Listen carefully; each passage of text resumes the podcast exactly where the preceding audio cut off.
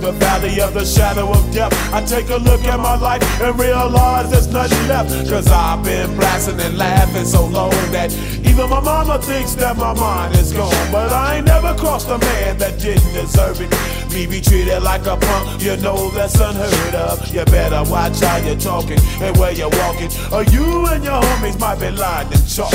I really hate the trip, but I gotta low. As they croak, I see myself in the pistol smoke. Fool, I'm the kind of G the little homies wanna be like on my knees in the night, saying prayers in the street light. Been most of the night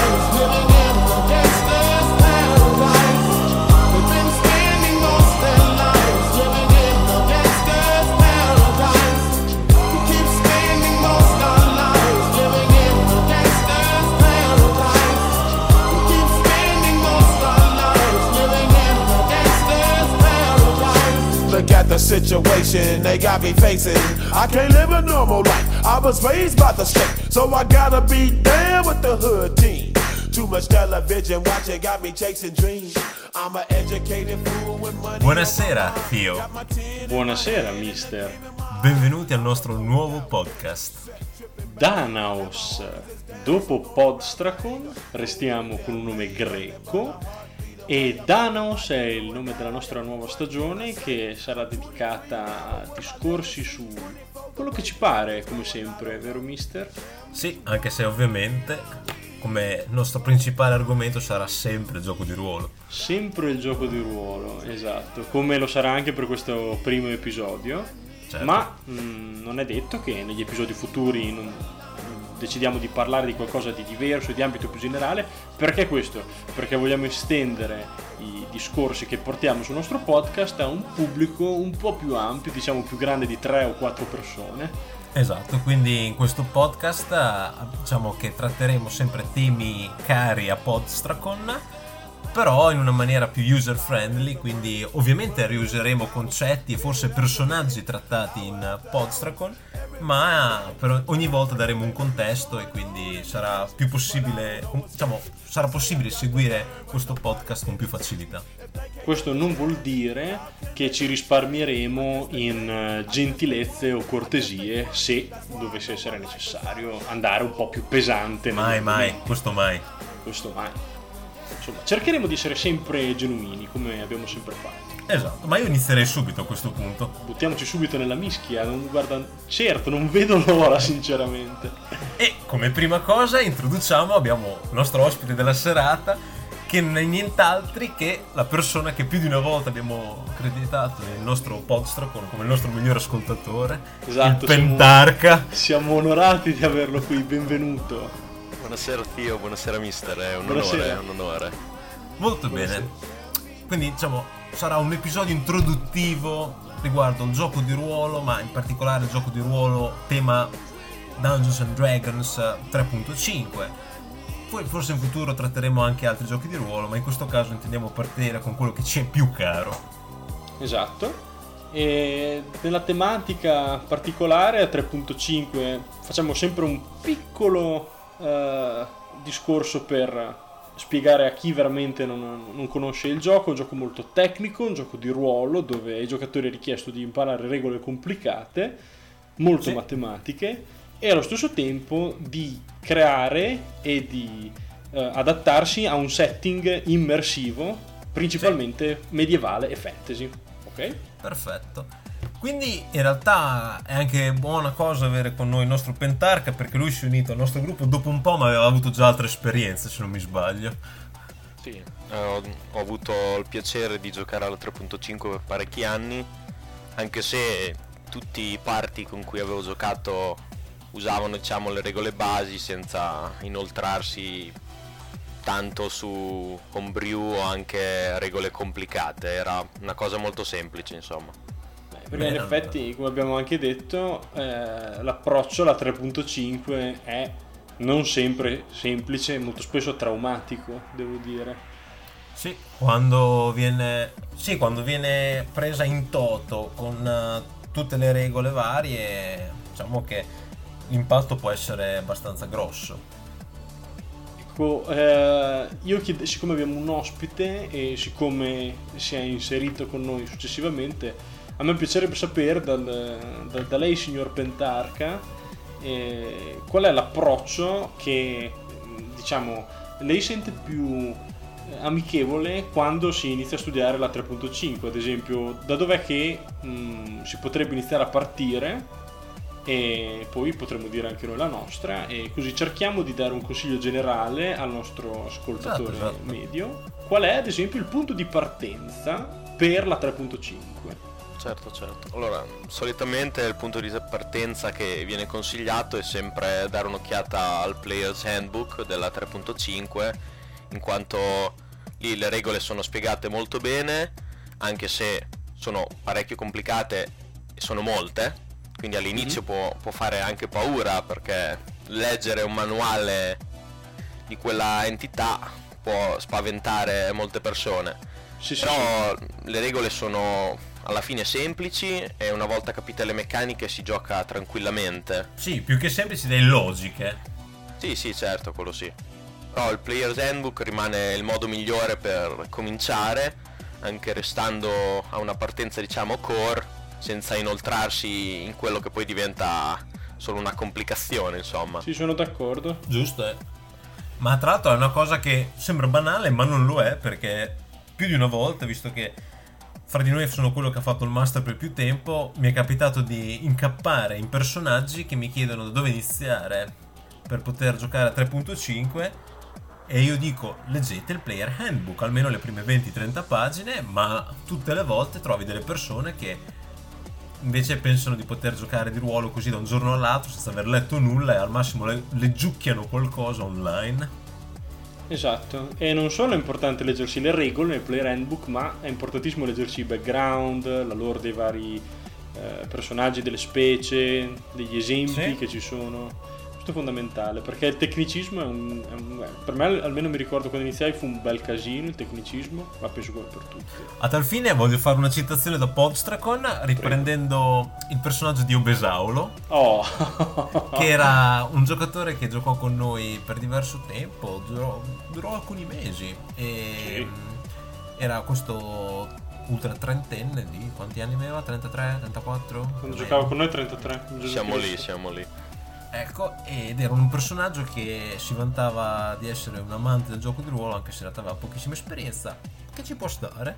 Il problema però era l'attitudine verso il gioco di ruolo, tanto che da neofite della 3.5 gli dissi, lui era neofite, gli dissi di insomma, leggere il manuale e già nel giro di due giorni che si era messo a leggere questo manuale, che aveva comprato, che quindi aveva dato comunque una buona, buona idea di sembrava avere della voglia di giocare, dopo alcuni giorni si presenta già avendo delle critiche su questo manuale, tipo ma io vorrei fare così, io invece vorrei fare cos'ha, non mi piacciono queste regole. Bene, la mia risposta fu non è una democrazia.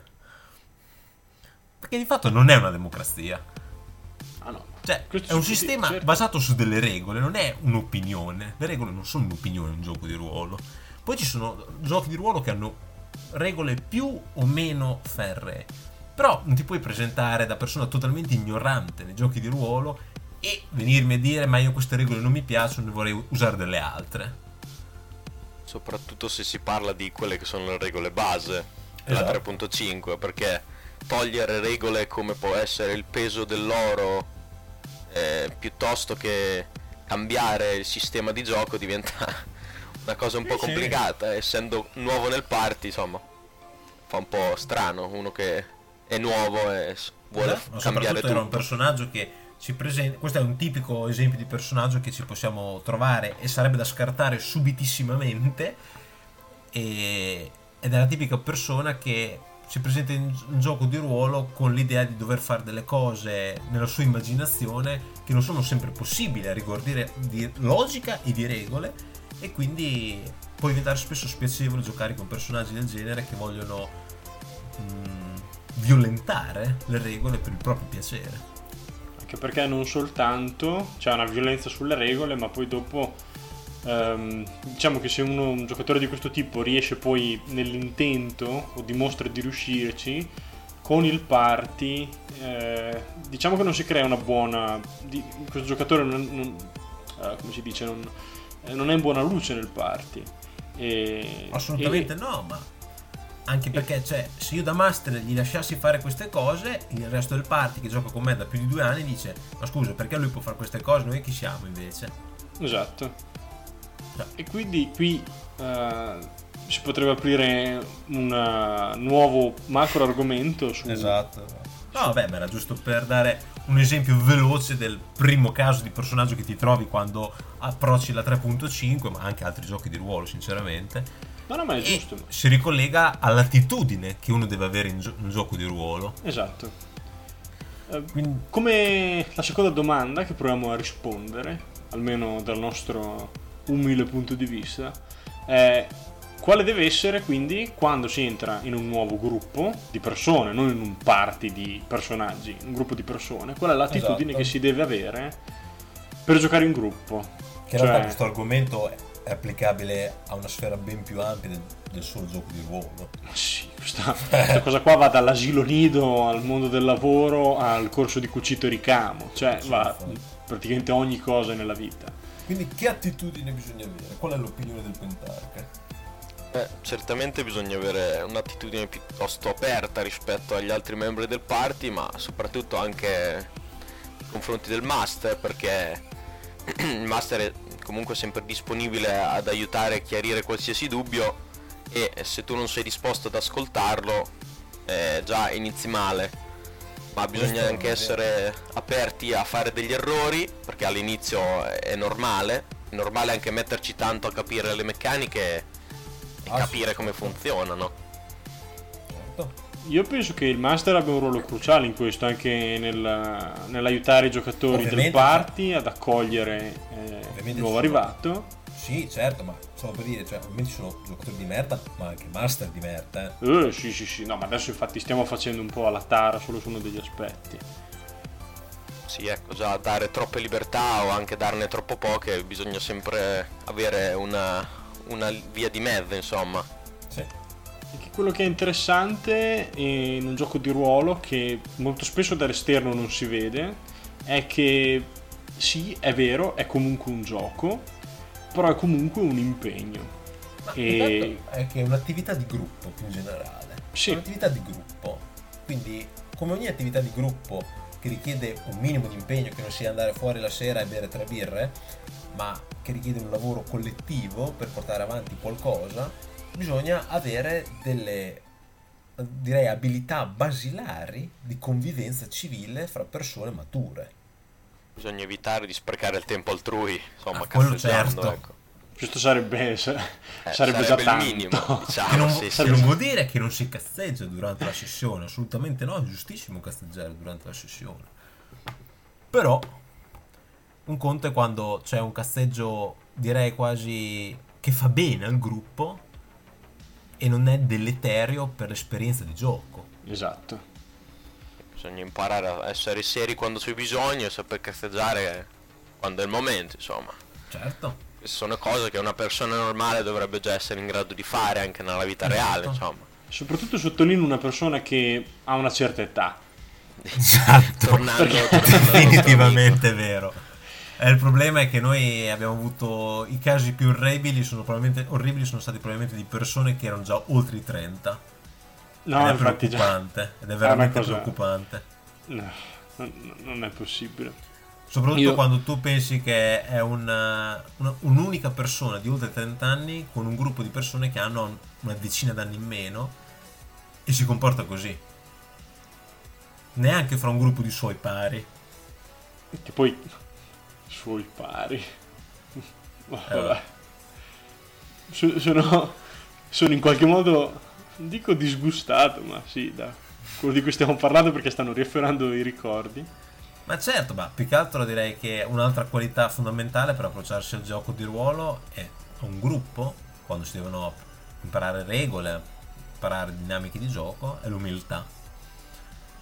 Che come diceva il buon Pentarca è anche l'umiltà di dire non è un problema sbagliare, è normale sbagliare e si riparte dallo sbaglio, cosa che invece non molti accettano una critica che non è per forza una critica selvaggia e violenta, ma semplicemente una critica del tipo questa cosa non sei ancora in grado di farla o questa cosa leggitela meglio e molte persone non sono in grado di accettare questo basilare, basilare concetto, che è un concetto che tu dovresti imparare alla scuola elementare, io credo.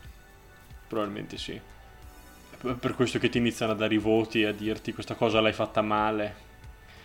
Ma anche su questo dovremmo aprire una parentesi veramente troppo lunga se dovessimo parlare della scuola, dei voti, eccetera. Cioè, diciamo, rapportato al gioco di ruolo. Certo, quello sono concorde con te.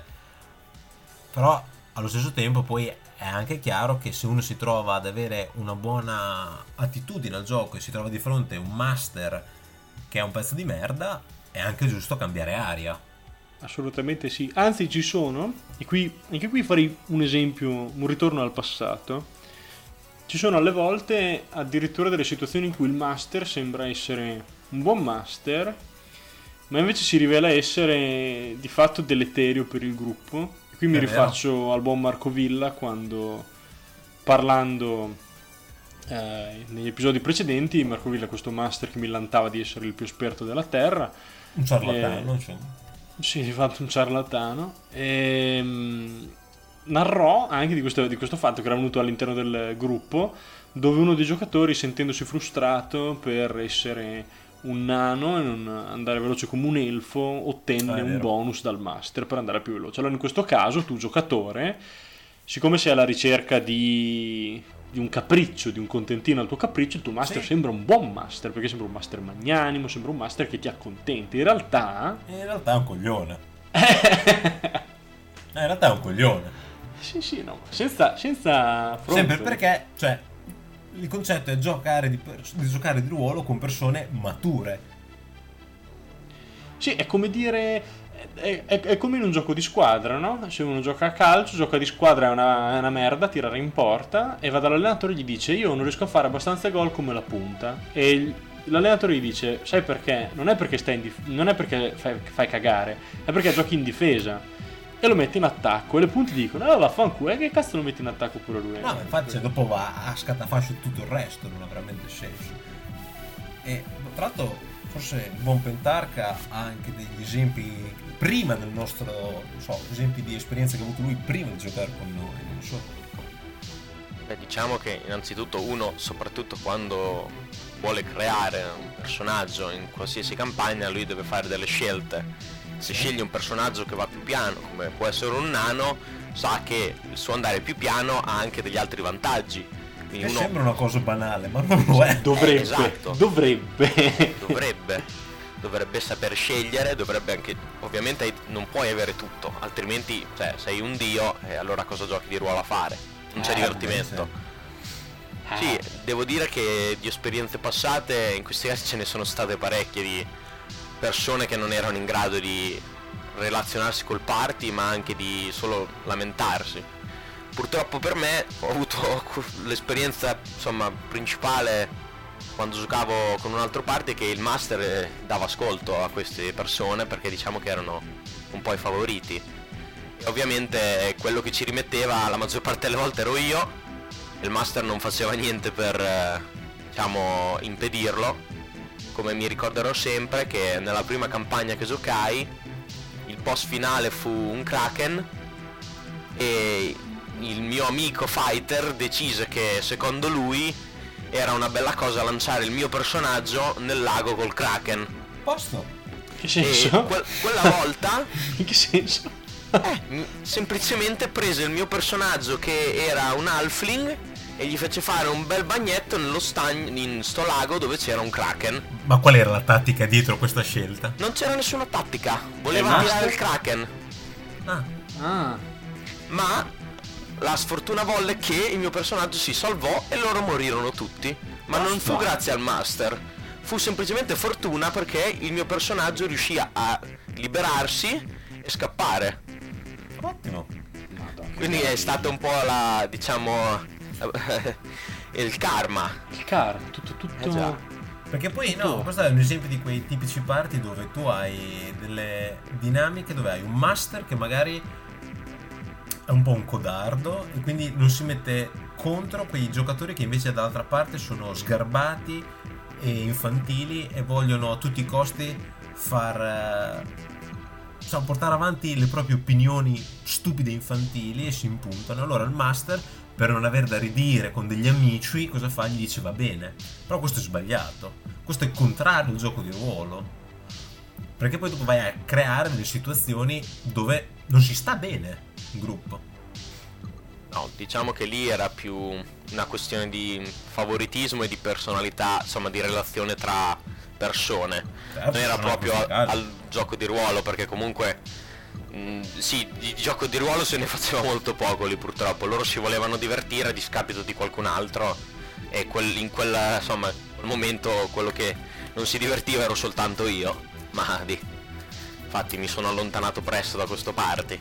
Anche perché, cioè, sinceramente non capi- io non capisco il senso dietro questo genere di, diciamo, tra virgolette, gioco di ruolo. Perché è veramente... Cioè, uno può semplicemente andare a bere due birre e giocare a carte in un pub e può fare le stesse cose.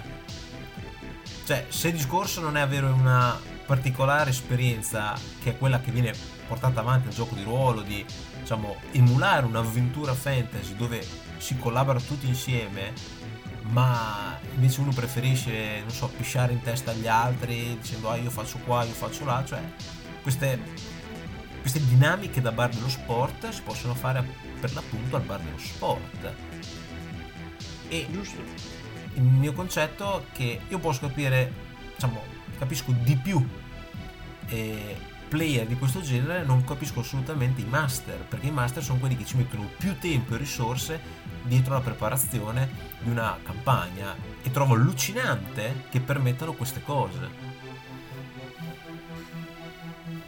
Sì, purtroppo diciamo che lo stereotipo del giocatore di ruolo non aiuta perché comunque in generale il giocatore di ruolo ha sempre una cattiva reputazione.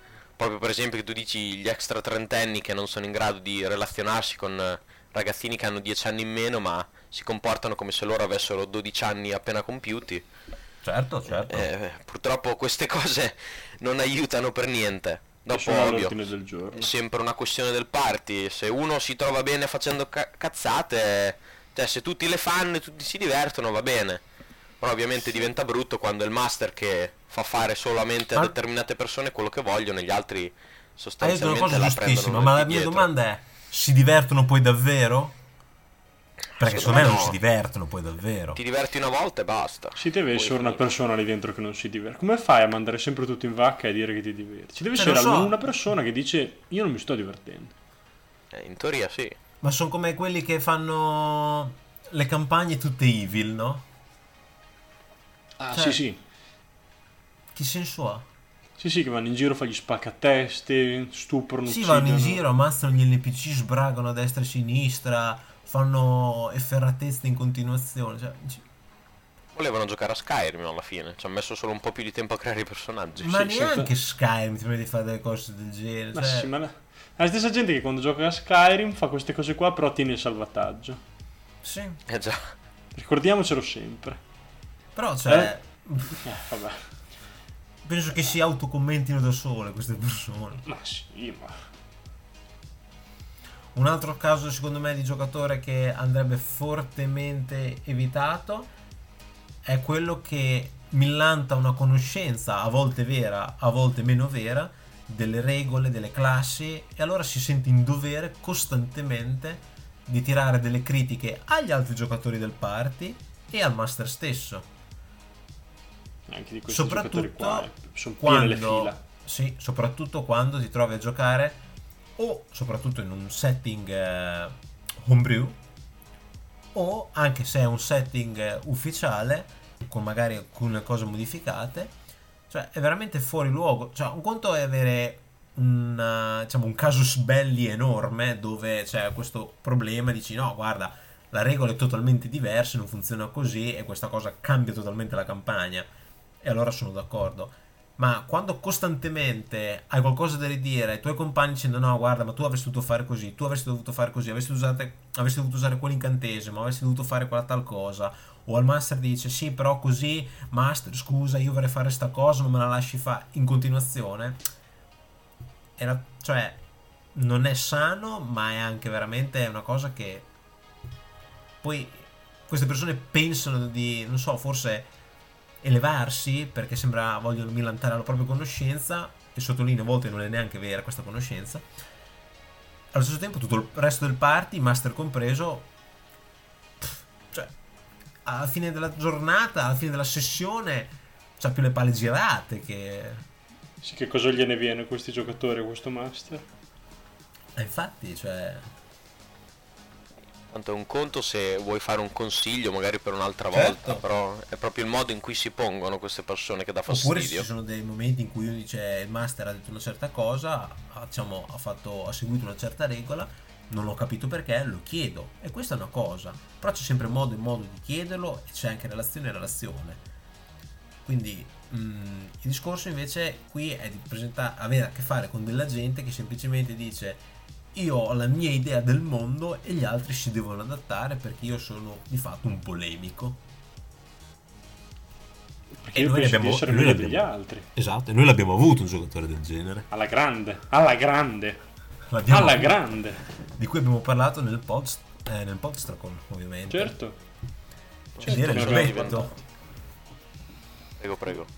Era il betto che ovviamente era un altro ultra trentenne. Quindi, senza scendere troppo nel dettaglio, vorrei provare a sbilanciarmi Sì. nel lanciare un appello e dire se siete ultra trentenni, a voi, tu giocatore ultra trentenne, fai attenzione, Esatto. fatti un bagno di coscienza. E tu giocatore che diventerai trentenne, ricordati cos'erano per te gli ultra trentenni. Sì, Perché è di perché- questo che parliamo. No, perché poi cioè, sembra che stiamo facendo passare il gioco di ruolo come una- un'arte o qualcosa di estremamente complesso. In realtà basterebbe avere le basiche, diciamo, basi- avere nella propria mente i concetti base della convivenza umana civile. Però non è una cosa comune. No, assolutamente. E poca puzza sotto il naso. Che è una di quelle cose che secondo me ti viene con l'età, quando invecchi, quando diventi. Quando ti inizi a impolverare su una sedia. Inizia a diventare più saccente. È vero. È vero, è vero. Invece, qual è stato l'impatto del Pentarca quando si è unito al nostro party? Io del Pentarca ho solo degli ottimi ricordi. Ah, diciamo che all'inizio, e questo bisogna essere onesti, era sembrato tutto... Cioè io sapevo già che comunque la pu- 3.5 era piena di regole, ma eh, il master eh, ne aveva messe altrettante. E all'inizio è stato un po' complicato, ho avuto i miei dubbi, ma grazie insomma anche ai molti chiarimenti e molte chiacchiere col master sono stati risolti rapidamente. Ma anche Però- poi alle chiacchiere che ha avuto con gli altri giocatori, perché anche quello è importante. Certo, certo, sì, io ho sempre chiesto consigli anche su classiche, magari loro avevano già giocato, io no, perché anche se avevo molta esperienza, avevo sempre solo giocato una determinata classe, quindi non mi ero mai addentrato in altre classi, in altri ruoli. Però l'esperienza è sempre stata molto bella perché comunque eh, diciamo tutto il party mi ha ricevuto a braccia aperte senza nessun eh, diciamo frin- cioè, senza varie complicazioni, senza argomenti cose varie, insomma. Ma poi Siamo diciamo, parlati cioè- tranquilli. Si può litigare in un party, si possono avere degli screzi, però è come si gestiscono gli screzi che cambia tutto. Beh, discrezi ce ne sono stati, ce ne sono. Certo, È ma normale è che ci norma- sia. Ma è anche giusto che ci siano alla fine. Sì, sì. Certo, se siamo persone, si discute, però basta risolverli. Che abbiamo tutti la nostra età, non possiamo certo dire, ah, mi hai fatto questo, vado via. Anche perché molta gente, sì esatto, perché poi molta gente o non li, o ci si impunta ognuno nella propria posizione, oppure c'è la gente che pur di non avere una discussione non dice niente, poi ovviamente questo porta a una corrosione totale del party. Certo. E molto spesso, pur di non parlare, queste persone che cosa fanno? E qui. E Fanno quello dico vera- con un ghigno. Fanno in realtà quello che sono la cosa che gli viene meglio che è, è A scappare, B dare la colpa agli altri. Ma in particolare scappare, perché dare la colpa comunque a affrontare un problema. Nel modo sbagliato, ma lo stai affrontando. No, anche perché quando poi questi personaggi gli si mette in faccia la realtà del fatto del tipo no guarda che non hai capito un cazzo delle regole o guarda che eh, cioè hai rotto i coglioni a fare il polemico in due minuti o guarda che questa classe non la sai usare quindi smettila di volerti forzare sul gruppo con le tue regole che non hai mai imparato. Cioè queste persone non dicono niente scappano bofonchiano due o tre frasette e poi scappano però non tre siamo ah, all'asilo però non Esatto. siamo all'asilo Eh no. non siamo all'asilo cazzo Eh Ma no. neanche all'asilo si scappava, al massimo tiravi un pugno in faccia a un altro bambino. bravo Pentarca Bravo. Però almeno non scappavi, almeno quella è sempre stata la mia esperienza. vedi e si andava in punizione con fierezza. Eh, oh, Giusto. almeno qualcosa hai fatto. certo Giusto. Direi che possiamo propinquarci alla fine del nostro podcast. È stato una mezz'ora interessante. Abbiamo buttato giù le basi per dire, prima di tutto, come approcciarsi al gioco di ruolo in 3.5. Tra parentesi, in realtà, quasi tutti i giochi di ruolo. E in in generale ad un gruppo di persone con cui si vuole stabilire un rapporto prima di gioco, ma poi in seguito di amicizia. Sì, certo. Quello fondamentale, viene spesso dimenticato. Certo, e abbiamo anche dato alcuni esempi di cani con cui abbiamo giocato che sono scappati con la coda fra le gambe dopo essere stati bastonati. Giusto. Quali cani erano? Giusto. Sì, sì. Quindi io direi che noi ringraziamo il Pentarca per Certo. essere stato con noi. Grazie No. mille per, eh, per le parole, per eh, l'impegno, per la presenza in questo primo episodio. Siamo molto contenti di averti Certo. avuto qui, buon Pentarca. Grazie a voi per l'invito. Se posso vorrei dire una cosa. Certo. Prego. Piccola, una cosa da- a tutti gli ascoltatori, se sono interessati a giocare un giorno, leggete i manuali e usate meno Google. Bravo. Oh, finalmente. Bravo. Dai, grazie. Questa la mettiamo come una targhetta dorata. Questa sì, sì, questa div- diventa l'inno, l'inno Esatto. di questa nuova stagione. Potrebbe diventare l'inno di questa nuova stagione. Potrebbe diventare veramente sì, il motto, qualcosa sì, è vero. Bene. Quindi io vi auguro una buona notte, Zio e Pentarca. Buonanotte mister e Pentarca. Buonanotte zio e mister.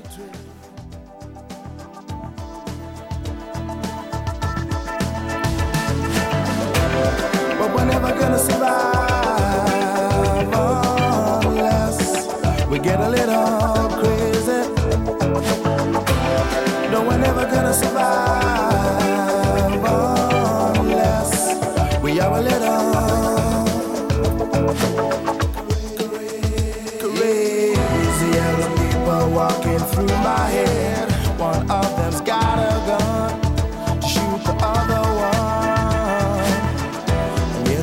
Together they were friends at school.